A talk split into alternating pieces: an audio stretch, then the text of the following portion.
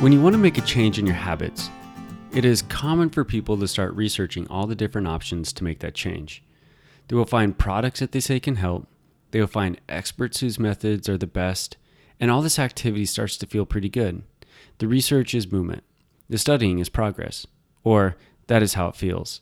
The reality is that many people never make it past the research phase. Knowing is not doing. The question, question you could be asking is how do I actually make the significant change in my life? That is the right question to ask. The answer that I share with people is one of several things. One is that you need to start today. Two is start with something that is uncomplicated.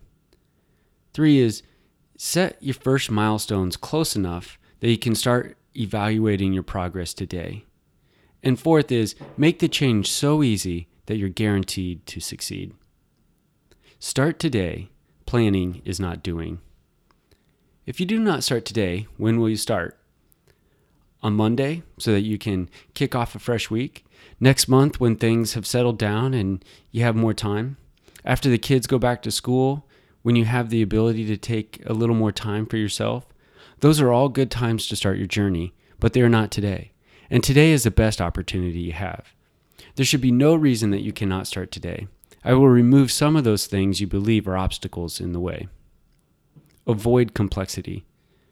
The reason that complex planning should be avoided when you start is because you end up with a plan that a normal person with a normal lifestyle cannot implement. It is much better to start very simple and get positive momentum. As you start to implement the change, you can learn and adjust in real time. Testing small changes and iterating is a management process taken from the software development world and works well when trying to make a personal change. After you've been working at implementing the change for a short period of time, learn from the experience, adjust the plan, and carry on. The real value is that you will be making decisions based on real data and experience, and not on theories and random testimonials of strangers. It doesn't take too many cycles before you have a new way of living that seems like it took a lot of hard work and planning. The reality is that it is that it likely did take some hard work, but you spent your effort on creating change and momentum while others with the same goal are still planning on the best way to do it. Create short feedback loops. When you get started, don't set your first evaluation period a month away. You need to have tighter feedback loops that enable you to better understand how your behavior is impacting your progress towards success. When you set milestones too far away, it becomes too easy to explain away the lack of progress to all the other things that happened during that period. I recommend you have daily milestones. Weekly milestones would be the largest acceptable duration. However, in those instances, it would have to be done with behavioral metrics that do not lend themselves well to shorter durations guarantee your success. In order to be successful over the long period of time, set yourself up for guaranteed success in the short term. When you find success with your outcome metrics early, you will start to build self confidence, a new sense of identity, self efficacy, motivation. Changes in all four of these are critical to become a healthier and happier person.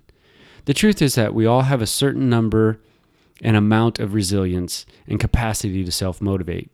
This capacity is not sufficient to overcome consistent failure when you begin and finding consistent recurring sources of external motivation can be difficult. The better, better alternative is to create a goal for change that is nearly impossible to fail at. When I share this concept with individuals, I can often be faced with skepticism because a goal might seem trivial. However, once they've steadily and progressively found success in these smaller changes, they begin to realize that they've started to develop a new lifestyle. If you need one takeaway message from this article, it would be start today. Go find the most simple and easy to execute activity you can and do it today. Then repeat.